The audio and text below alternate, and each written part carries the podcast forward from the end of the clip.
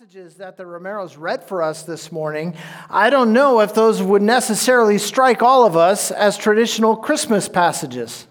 Uh, many of you are familiar with John 3:16, although when you tack on verse 17, it sort of adds a whole lot of flavor to it.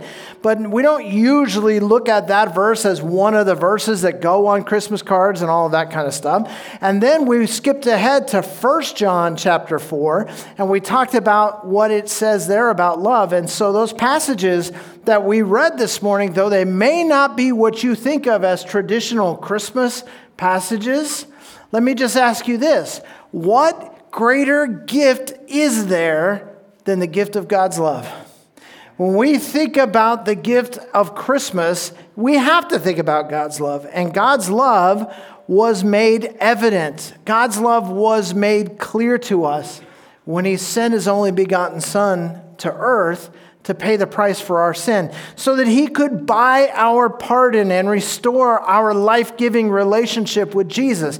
Now, I don't know where uh, you're at in this whole journey of uh, discovering the Lord and all that kind of stuff. And maybe that seems like shocking news to you. Maybe when I say that he sent his son so that he could die, so that he could restore our relationship with God and give us life, you might go, wow, that is the strangest thing I've ever heard. Or a whole bunch of us might go, Yeah, I've been to church a million times, read my Bible cover to cover, heard this story before, yawn, yawn, yawn.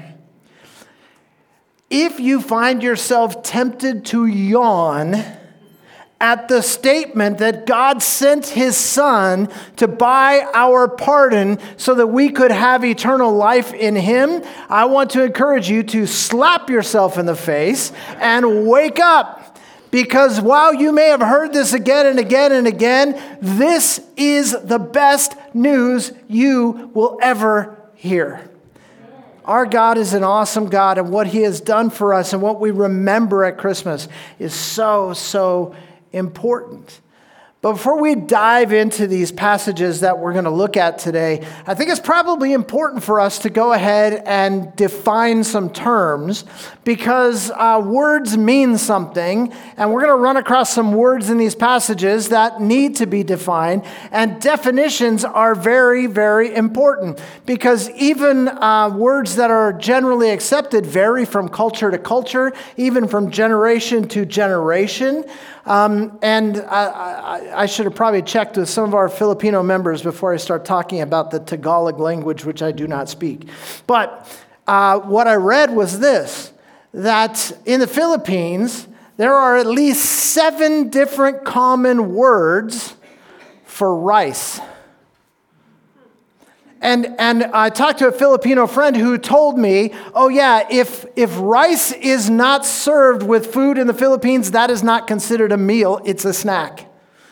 Rice so central to everything. They, they, it's, it's, central to their uh, diet. It's central to their economy. They grow rice. They market rice. They eat rice with every meal. In the Philippines, rice is central to their society, central to their culture, and so they have specific words. There's a word for uncooked rice, and it's a different word than the word for cooked rice. There is a word for rice that is used in the, for seeding the fields, and it's different than those other two words. There's even a word for rice in Tagalog that means the rice that is burned on and stuck to the bottom of the pan. Has its own word, which would be helpful the way I cook. I would need that word. But uh, in, in certain cultures, certain words have lots and lots of options. Uh, the Inuit po- people, who you might think of as the Eskimo people, right? You've probably heard, they have somewhere in the neighborhood of 50 words in their language for snow. Snow's pretty important, wouldn't you say? It's pretty central to their culture.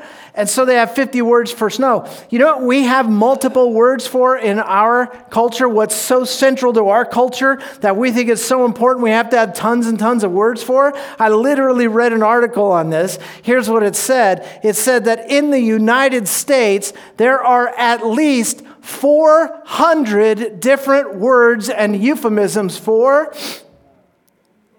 sex. Did he just say sex in church? Yeah, I think he did. I don't know if we should come to this church. Yeah, well, sorry. There, four, I won't give you the list of the 400 different things that, that are used to describe this. Some of you, get your mind back up here. Get your mind. I don't need you going down this list. That's not the point.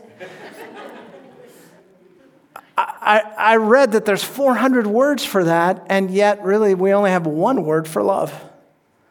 We, we, you know, we have different nuances that we like something or we're fond of something or we could be infatuated or whatever, but all of those are different.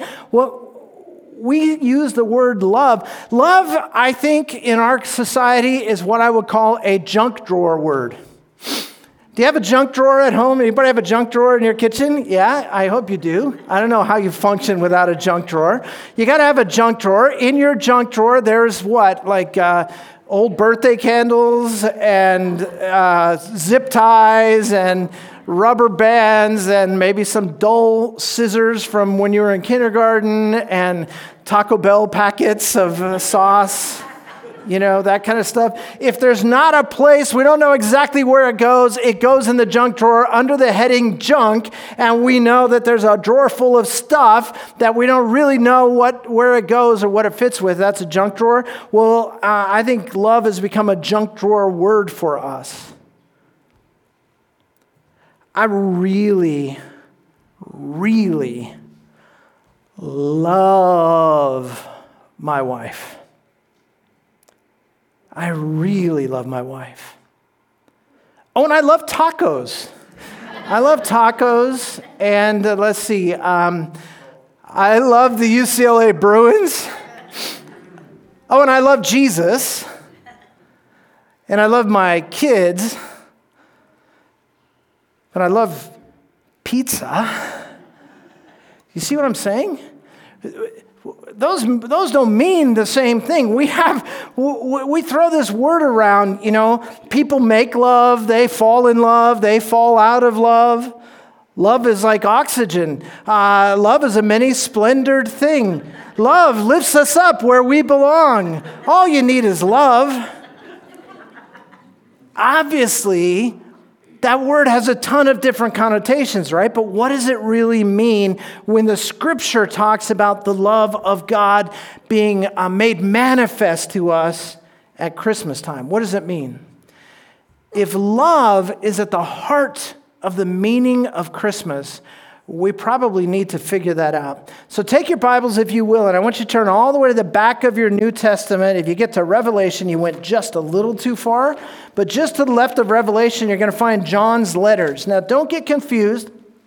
There's the Gospel of John. It's the fourth book of the New Testament. It's a very big letter, or a very big uh, gospel account. But then at the end of the New Testament, you have 1 John, 2 John, and 3 John. Those are letters written to John later in his life to the church. And I want you to go to 1 John and join me, if you will, in chapter 4. And we're going to uh, revisit the verses that we already heard read this morning. So let me begin.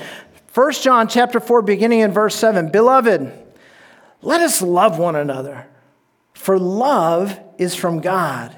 And everyone who loves is born of God and knows God. The one who does not love does not know God, for God is love. By this, the love of God was manifested in us, that God has sent his only begotten Son into the world so that we might live through him. Okay, so let's just stop there for now. Uh, here's what we've got so far God commands us to love one another. Beloved, let us love one another. Right there alone, we could just preach our entire sermon. In fact, let's do a 12 week series on how to love one another because we're terrible at it and we all need to learn how to do that better. But Scripture tells us over and over and over again to love one another. But if we're going to do that, we have to understand that love, and we have know where that love comes from and what the source is. So it commands us to love one another, and it says that love is from God.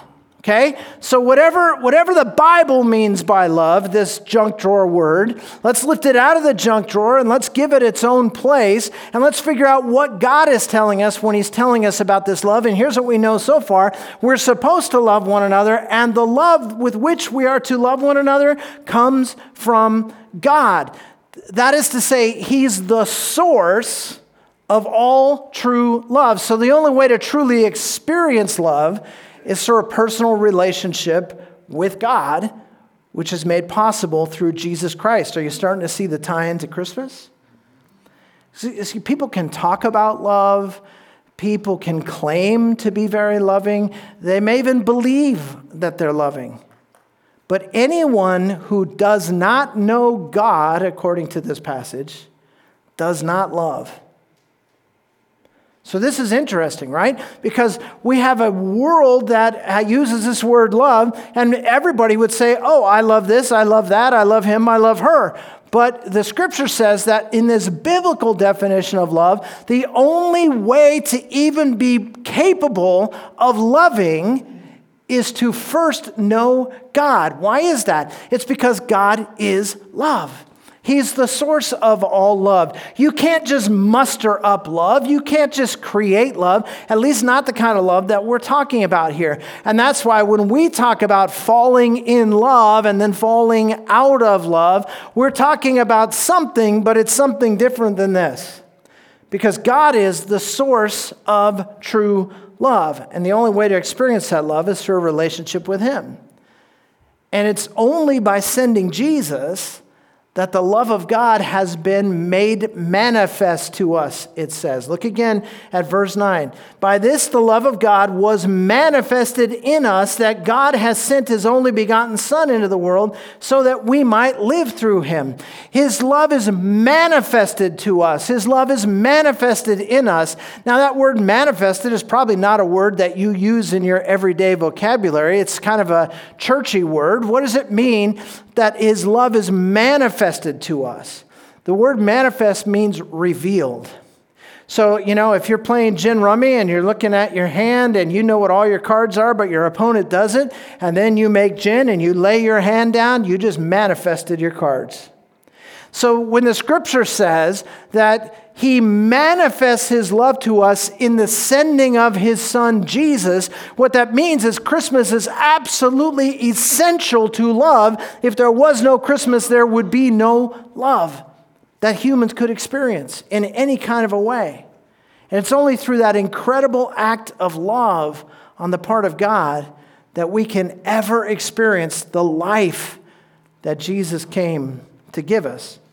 So let me say it this way with all due respect, if you don't know Jesus, you are existing, but you're not living.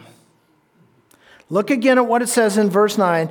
By this the love of God was manifested in us, that God sent his only begotten Son into the world so that we might live through him so that we might live life the way God defines it, life the way God intended it, is only available in the person of Jesus Christ. And you don't have to agree with me, you don't have to even accept what I'm saying. I'm going to let the scripture speak for itself, and we're going to see more about this. But for now, let me just throw this out there. If you don't know Jesus personally, though you may be existing, you are not really living not in the way that God talks about it. I mean, what did, what did Jesus say? Jesus said, The thief comes only to steal, to kill, and destroy. I came that they may have life and have it abundantly. That's John chapter 10, verse 10. This is why we celebrate Christmas, guys.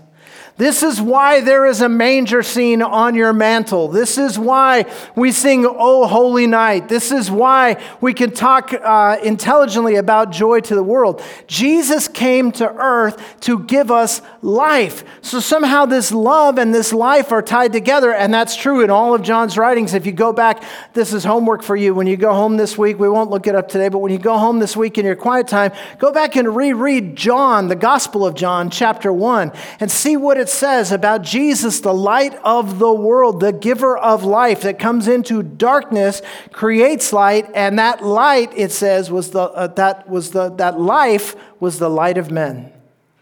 It's all connected to Christmas. Now let's get back to 1 John chapter 4. Look at verse 10. And this is love Not that we loved God, but that He loved us and sent His Son to be the propitiation for our sins. We're trying to define love biblically. We're trying to understand what love has to do with Christmas. And here in verse 10, it says that Jesus was sent as a as an um, indication of the love of God to be the propitiation for our sins. Propitiation, that's a word you probably used at least twice driving into church this morning, right? Propitiation. What is propitiation? I mean, that, that you talk about a $10 Bible word. That is not a word that we usually use. Okay, what is this propitiation? And, and let me just tell you, this is where today's message um, gets hard to swallow.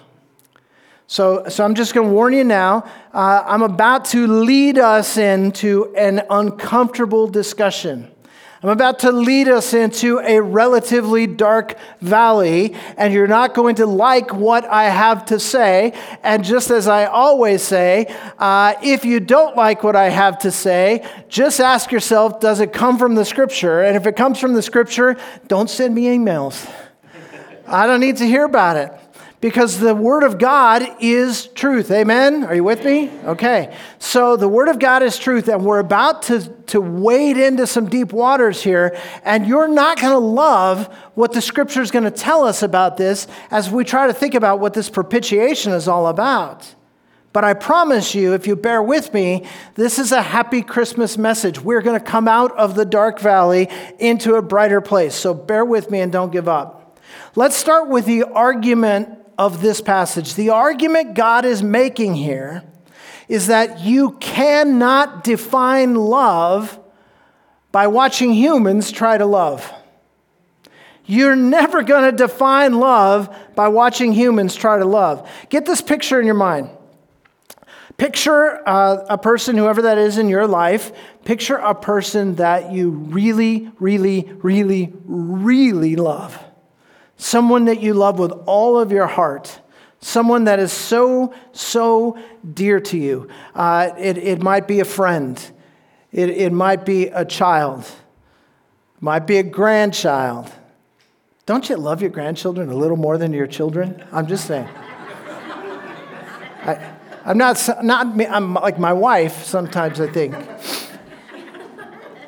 Maybe it's, it's uh, you know, um, a colleague or your spouse, but I want you to picture somebody who you absolutely, truly, truly love. Now ask yourself this Have I ever hurt this person? Have I ever selfishly initiated conflict with this person? Have I ever put my own preferences above theirs? Have I ever eaten the last piece of pie before they got home? right? See, see, even the people we love the most, we love selfishly. Even the people we love the most, we love imperfectly. And, and if we're creating conflict and we're being selfish and we're sometimes unkind and we put our own preferences above theirs, is that really love? I mean, uh, we call it love because we don't have a more precise word for it. But it's something less than real biblical love. And that's why God is saying to us listen, um, if you want to know love, you have to find it in God because God is love. And it's not, we don't see love in that we love God. We see love because God loves us. And we're going to talk about that a little more. I, I want you to think of using your sanctified imagination a little bit more. I want you to think about, and especially if you're single, this will be great. If you're, if you're married, you, this might depress you. I don't know. But if you're single, this might be great. Think if you found the perfect person.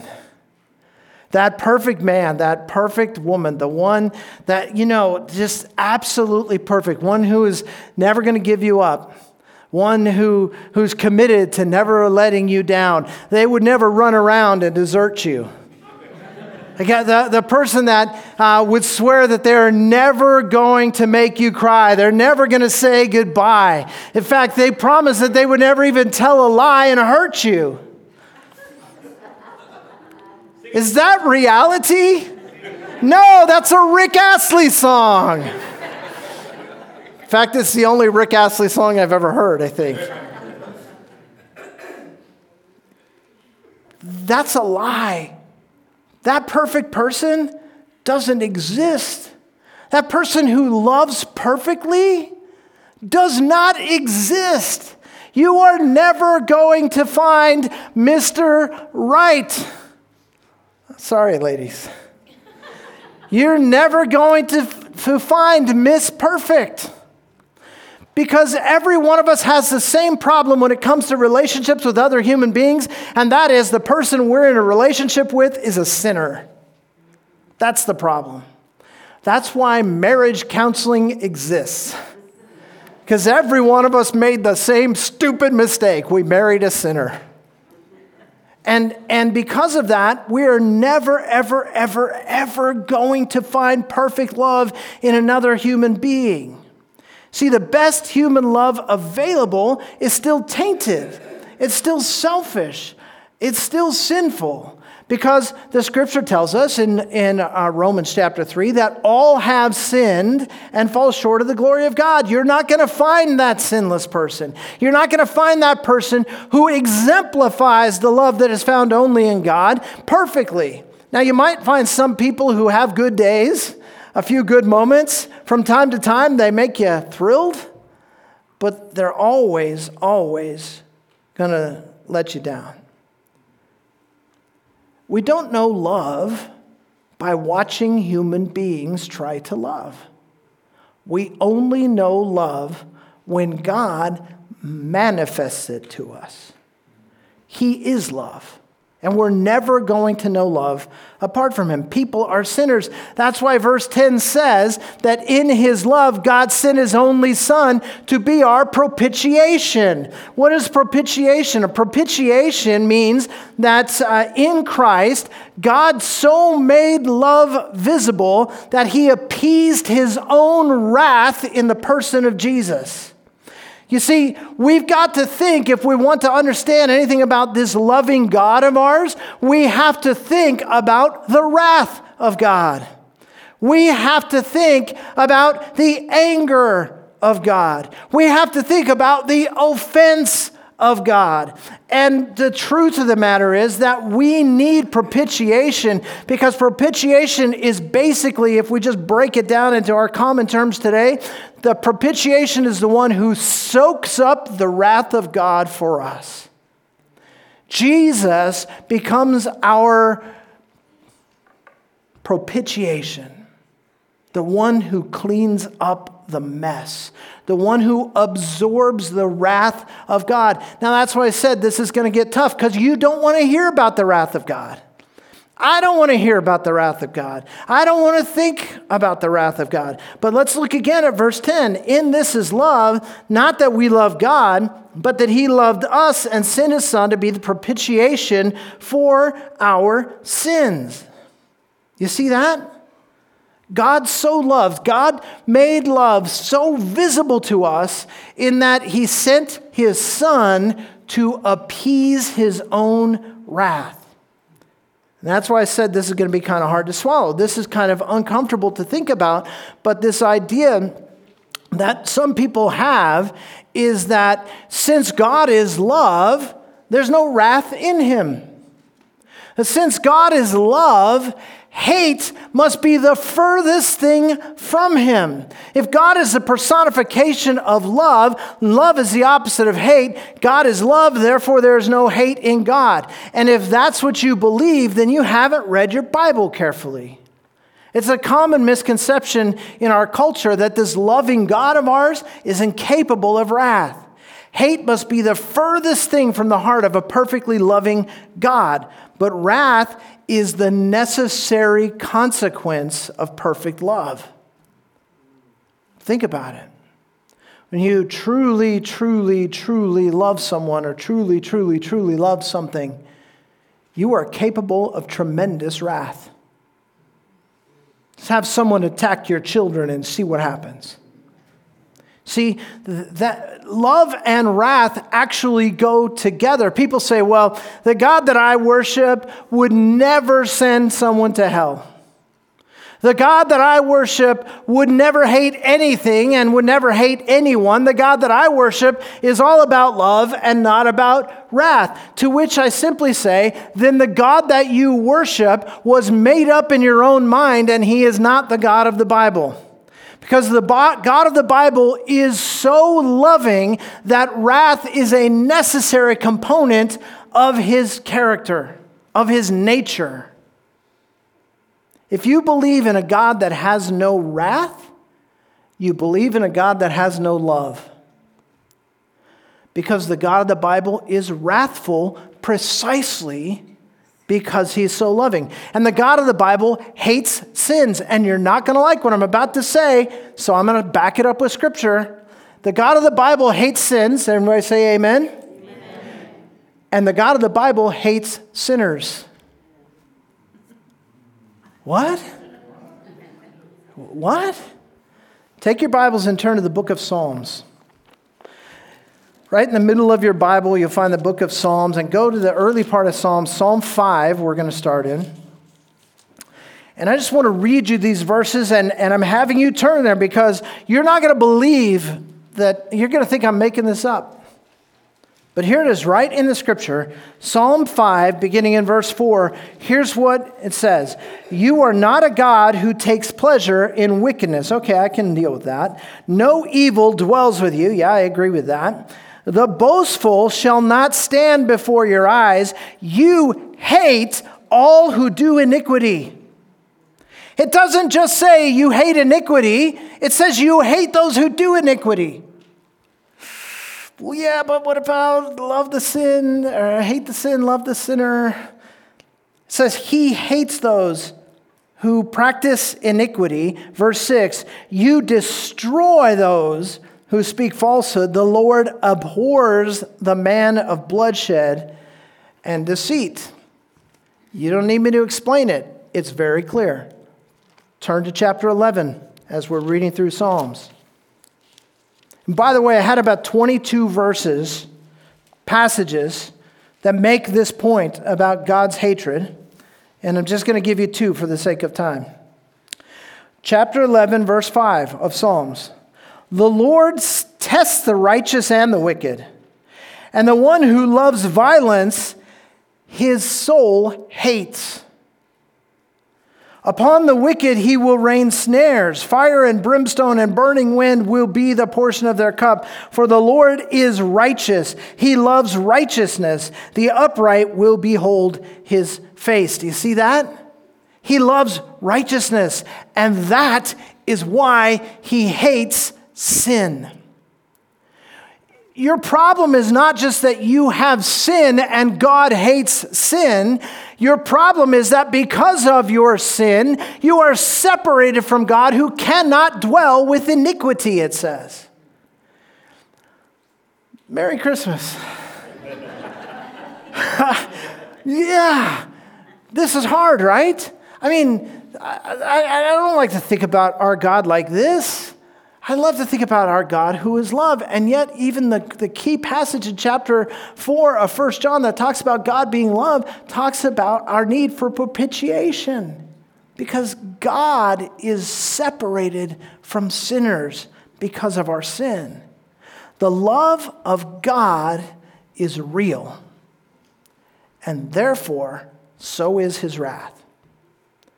And this reality of the love and the wrath of God is the dilemma. It's, it's the great um, quantum problem of the universe is that God says, I am righteous, I cannot dwell with sin, and I love people, and they sin.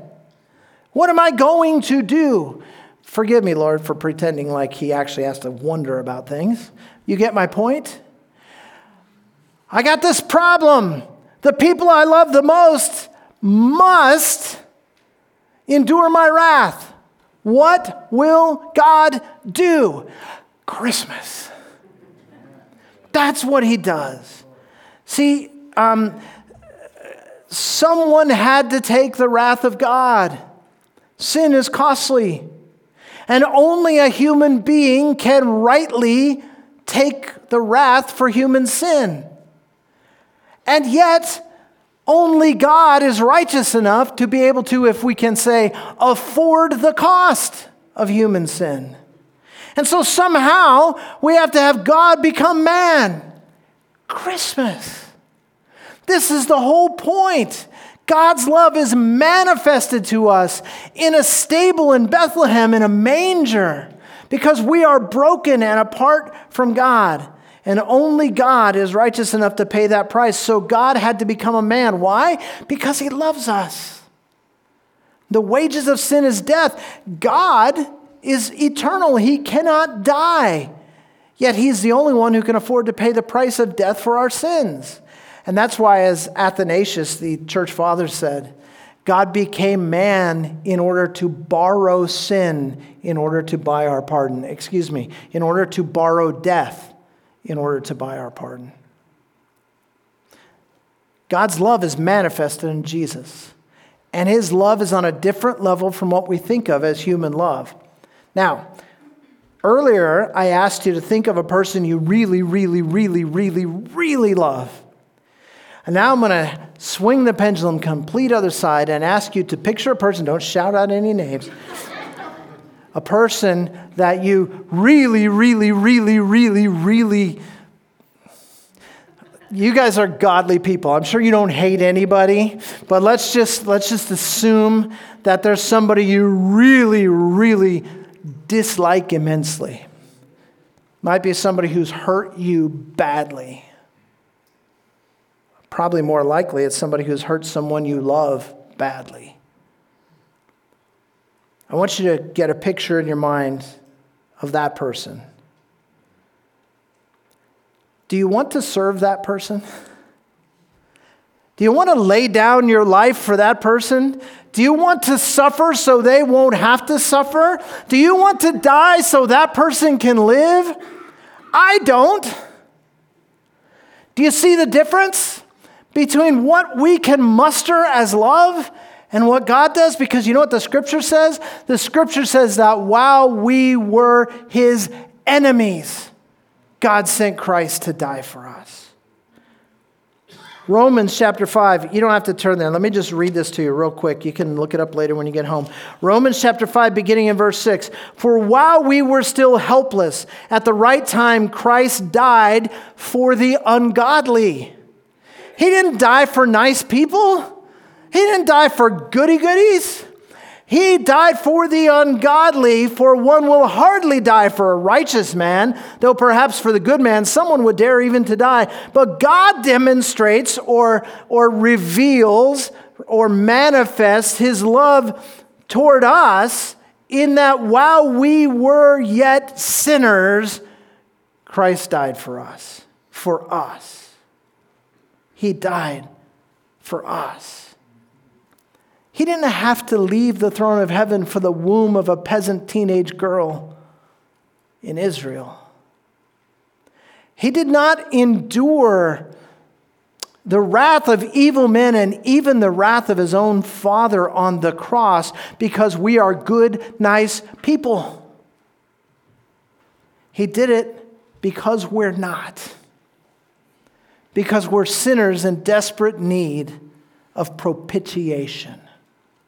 And that, my friends, is the definition of Christmas love. John chapter 3 For God so loved the world that he gave his only begotten Son, that whoever would believe in him should not perish, but have everlasting life. For God did not send his Son into the world to condemn the world, but that the world might be saved through him. There's too much talk about this condemning spirit among Christians or this God who is so harsh that he just wants to condemn. Listen, God looked upon us and realized we're already condemned. Our sin condemns us. So he sent his only son not to judge the world, not to condemn the world, but to save the world. Merry Christmas. That's what it's about. While we were yet enemies, Christ died for us. So, how do we apply that? 1 John 4, verse 11. Beloved, if God so loved us, we also ought to love one another. Or as it says in verse 7 Beloved, let us love one another, for love is of God, and everyone who loves is born of God and knows God. He who does not love does not know God, for God is love. You'll only know true love when you know Jesus. And if you want to find out more about that, if you want to hear more about how you could personally know Jesus, I would love to talk to you. So would 90% of the people in this room today. Talk to the person who brought you. Talk to someone who you know has a personal relationship with God. Talk to your parents if you know that they love Jesus and you're still trying to figure this out. Talk to somebody who can help you. I would be thrilled to sit down with you and talk to you about what does it mean to actually know Jesus personally. You can do it in this moment. And for those of us who already know Jesus, we're only going to live in that love when we learn to truly love one another. Christ's love manifested through us. Merry Christmas. Let's pray. Father, we want to say a very humble thank you it's not nearly enough to say thank you. It's not nearly enough to appreciate what you've done for us as we think about the meaning of this Christmas season. As we think about the darkness in which we found ourselves before the light of the world came. As we think about the brokenness and the, and the lostness that we found ourselves in apart from you. But you manifested your love when you sent your Son to become the payment for our sin. Thank you, Lord. Thank you. In Jesus' name we pray. Amen.